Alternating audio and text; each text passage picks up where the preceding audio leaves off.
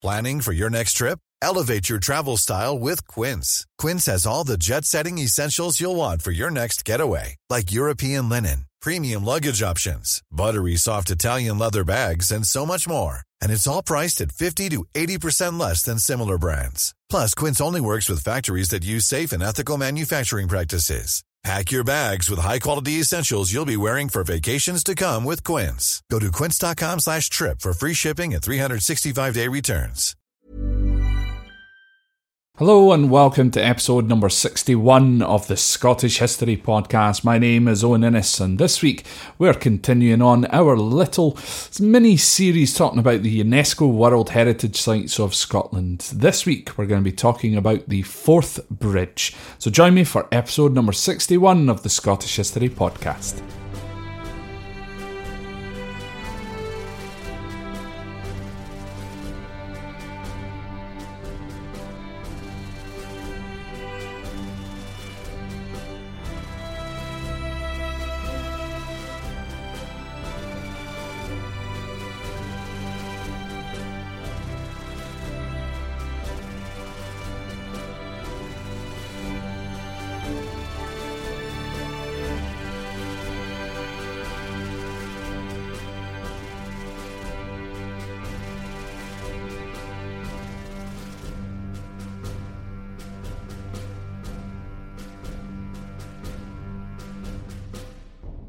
So, welcome again to episode number 61 and episode 3 of this little tour of Scotland's UNESCO World Heritage Sites series thing that we've got going on.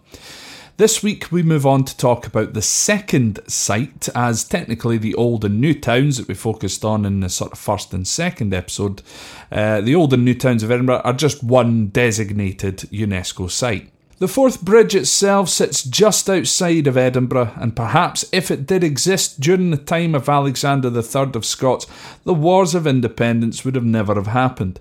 But that's by the by. The world famous and iconic Forth Bridge is a railway bridge that crosses over the Firth of Forth between North Queensferry in Fife and South Queensferry in Edinburgh.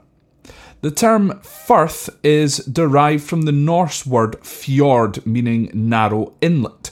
However, the Firth of Forth is arguably far from narrow. The term Forth, which is spelt F O R T H, not like fourth as in 1, 2, 3, 4, um, means slow running. The term, however, also seems to have come from the fourth glacier that carved out this fjord during the last ice age. The River Forth that flows into the Firth is one of Scotland's major rivers, however, it isn't even close to being one of the longest rivers. The River Forth is only 47 kilometres or 29 miles in length, and when you compare that to the longest river in Scotland, the River Tay, at 188 kilometres or 117 miles in length. The River Forth begins at Loch Ard near the village of Aberfoyle and subsequently runs through the city of Stirling, past Alloa, Kincardine, and Grangemouth until eventually reaching the Firth of Forth. The River Forth boasts many landmarks, most of them rather ugly, along its way. From the huge petrochemical plant at Grangemouth, the ship-breaking facility at Inverkeithing, and the naval dockyard at Rosyth. Once the Firth opens at Queensferry, however, the span is over 1.25 miles. Now, we did talk before about St Margaret and the Queen's Ferry back in episode number 45. So, if you don't know too much about Queen's Ferry or why it's called Queen's Ferry, where the idea came from, etc., head back to episode 45 to learn more on that. But basically, just to quickly remind you, Queen Margaret of Scotland, she set up a ferry to take pilgrims across the Firth of Forth in the 11th century, hence the term Queen's Ferry. However, this may not have been the first crossing available across the Firth of Forth. It is believed possible that the Roman Emperor Septimius Severus may have had a bridge built made out of 500 wooden boats in circa 208 AD. During the Roman campaign here in Scotland. Now, we are going to be talking a little bit more about the Roman campaign in next week's episode. The bridge may have first of all stretched to the island of Inchgarvie in the middle of the Firth of Forth, which would have created a bridge in length roughly about 2 kilometres or the 1.25 miles it would take to cross over the Firth. It seems, however, of course, that this bridge didn't last very long. As rail travel was starting to become more popular, including the demand for people to travel from Edinburgh to the north of Scotland, and of course, really, uh, this bridge actually set up uh, a rail link from London all the way up to Aberdeen, for example, something had to be done in order to achieve this. The first step was actually the creation of a man called Thomas Bouch, whose world's first train ferry came along. This is where locomotives loaded with passenger coaches was then loaded onto a ferry at a place called Granton, again uh, in Edinburgh, and another locomotive would take over at Burntisland in Fife once the ferry had crossed over the Firth. In August of 1873, the North British Railway Company finally got the authority to build a bridge over the Firth of Forth. The aforementioned Thomas Bouch was chosen to design the new suspension bridge, and work started on that in 1878.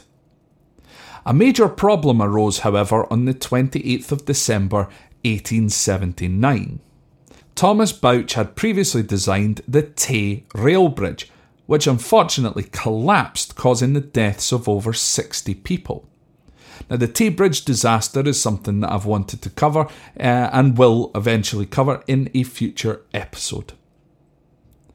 Now, this terrible incident led to the work on the Forth bridge stopping immediately, and Bouch's suspension bridge plans were completely scrapped by 1881.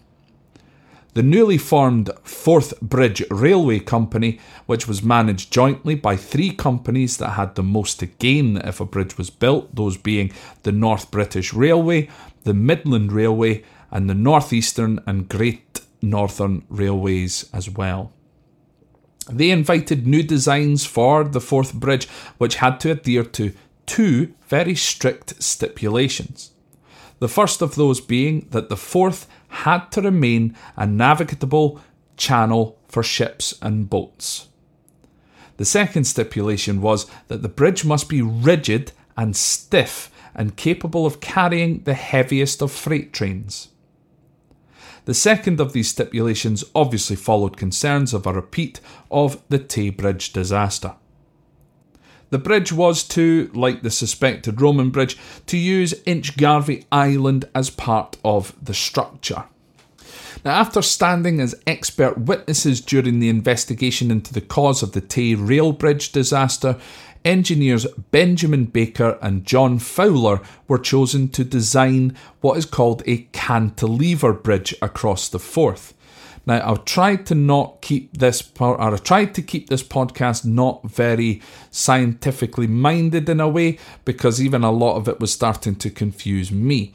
If you want to learn more about cantilever bridges, there are plenty of images and, of course, Wikipedia pages, etc., which explain how a cantilever bridge works. Now, again, I sort of understand it, but I don't fully understand it enough to explain it kind of properly. Um, so I do recommend that you head across and um, search that up if you don't quite know what a cantilever bridge is. For those of you that live in uh, Canada, for example, in Quebec, there is the longest uh, cantilever bridge in the world is now in Quebec. It used to be the Forth Bridge. Um, spoiler alert there. Uh, and they actually have another bridge right next to the Quebec Bridge, which looks exactly the same as the Forth road bridge built later on, which is which baffled me when I looked at it. I thought it was quite incredible that that even happened. But uh, but anyway, so Benjamin uh, Baker and John Fowler were chosen to design a cantilever bridge to cross over the Forth. Now it is time for some figures, so I do have some figures here for you.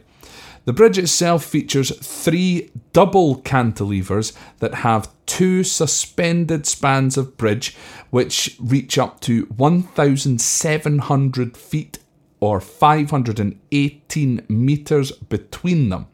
The rail level sits 150 feet or 46 metres above the water at high tide, allowing ships to pass underneath. Stipulation number one completed. Each tower has four steel tubes that are 12 feet or 3.7 metres in diameter and sit 361 feet 110 metres above the highest tide. The foundation steel extends a further 89 feet or 27 metres into the riverbed, making the total height from the foundations to the top of the towers 450 feet or 137 metres. The total length of the Forth bridge is 2,467 metres, making that 1.5 miles, making it the longest bridge built at that time. The bridge features 53,000 tonnes of steel, some of it made in Wales, but the majority of it made in Glasgow, in Scotland. The bridge is held together with over 6.5 million steel rivets. That alone would weigh 4,200 tonnes just in rivets. The first watertight caisson chamber was floated into position to build the bridge on the 26th of May 1884. By 1886, all the foundations were complete, and William Arrol's company completed the structure in just six years by November of 1889. Although, due to cold weather, they did have to wait for the temperature to warm up slightly so that the steel would expand enough for it to be able to fit in the final rivets. The bridge itself cost around £3 million to build and employed a workforce of over 4,600 men.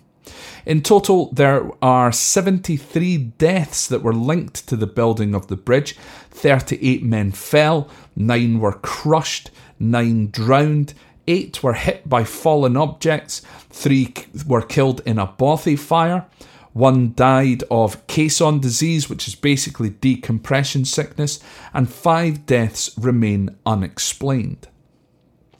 Now, legend has it that uh, one man fell into a steel tube, um, completely alive and completely fine.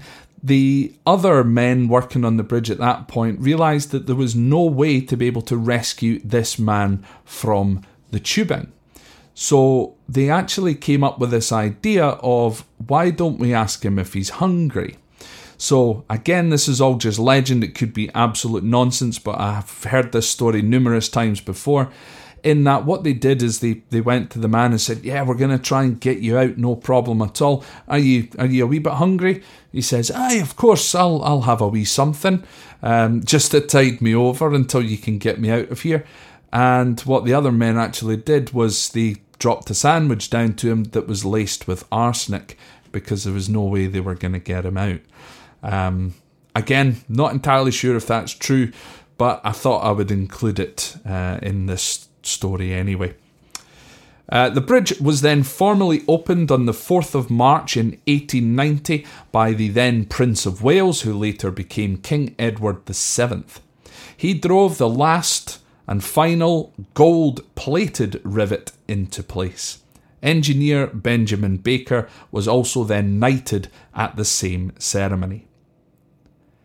Now, the main aftercare of the bridge, of course, falls onto the painters who would keep up the bridge's amazing oxidised red colour. Unfortunately, however, to repaint the bridge's 230,000 cubic metres of steel, it would take roughly a period of 12 months to paint it. The bridge, ironically, needed to be repainted every 12 months. So for years, you would never actually see the full bridge, with sections covered in scaffolding and cloth. This gave us the saying that when something is a never ending task, that us Scots would say, it's like repainting the Forth Bridge. But between 2001 and 2011, a task was undertaken to fully strip the bridge to bare steel, make necessary repairs, and then apply three layers of protective paint. This now means that the bridge doesn't need to be repainted for 20 years. This means that in 2031, the bridge will once again go back under the scaffolding, and this task will then be done all over again. Now, to go back to Thomas Bouch just for a little second, one part of Thomas Bouch's suspension bridge plans does actually exist, but it is just a small pier that was built on Inchgarvie Island, which now houses a very small lighthouse. Now, for me, one of the main highlights to be seen on the Forth Bridge is, of course, when a steam train locomotive carrying steam rail tours crosses over it. A wonderful sight to see the famous Flying Scotsman locomotive and more recently the new Tornado steam locomotive crossing over such an iconic structure. Now, I have always said that one of my main goals in life is to drive a steam locomotive, the Flying Scotsman obviously, over the Forth Rail Bridge. And despite however many times that I've actually visited the area and taken pictures, pictures of which I will share on our Instagram page, I have never actually crossed over the bridge on a train. Now, they are actually about to open, uh, or well, plans have just been drawn up to open a new museum for the for the bridge, and you will actually be able to take walks over the bridge uh, by an experienced guide and things like that, which I would absolutely love to do. So here's hoping, fingers crossed, that I can get to do that when that uh, when that sort of arrives. The Forth bridge was finally then granted UNESCO World Heritage status on its 125th anniversary. And still to this day, it carries approximately 200 trains over it every single day, transporting roughly 3 million passengers per year. So, folks, that brings us to an end for episode number 61. Thank you again for joining me. If you're joining me for the first time, don't forget to uh, like and subscribe on whatever pages in which that you are listening to this podcast on. You can listen to us via Apple Podcast, Spotify, Google, and even on YouTube as well, but in plenty of other places. If you're having any problems finding out where you can listen to this podcast, please let me know and I will gladly help you out. If as well you're listening on Apple Podcast, please don't forget to leave a little rating. I haven't asked for a, a, few weeks now, and I've noticed that I'm not really getting any ratings coming in. Not that that's what I do this for. I just do this really just for the fun of it. So uh, once again, folks, thank you very much for listening. Uh, the best place to find me is on the website, so head over to scothistorypod.com. You can send me an email through there. However, if you just want to do it through a normal email address, that's scothistorypod at gmail.com. Find me on Facebook, find me on Twitter, find me on Instagram, where, as I say, I'm going to share some pictures that I have taken of the Forth Rail Bridge. As well, folks, if there's for any reason you wish to help support the podcast financially, you can do so via Patreon. That's P A T R E O N dot com forward slash Scott History Pod. And there you can donate either £1 or £3 per month to the podcast. Um, and that really, really helps out, folks. So, once again, thank you very much for listening. I will see you next week. Next week's topic, we are going to be talking about the Antonine Wall. That is another one of Scotland's UNESCO World Heritage Sites. So, I look forward to bringing you that episode next time. Thank you once again. Speak to you later.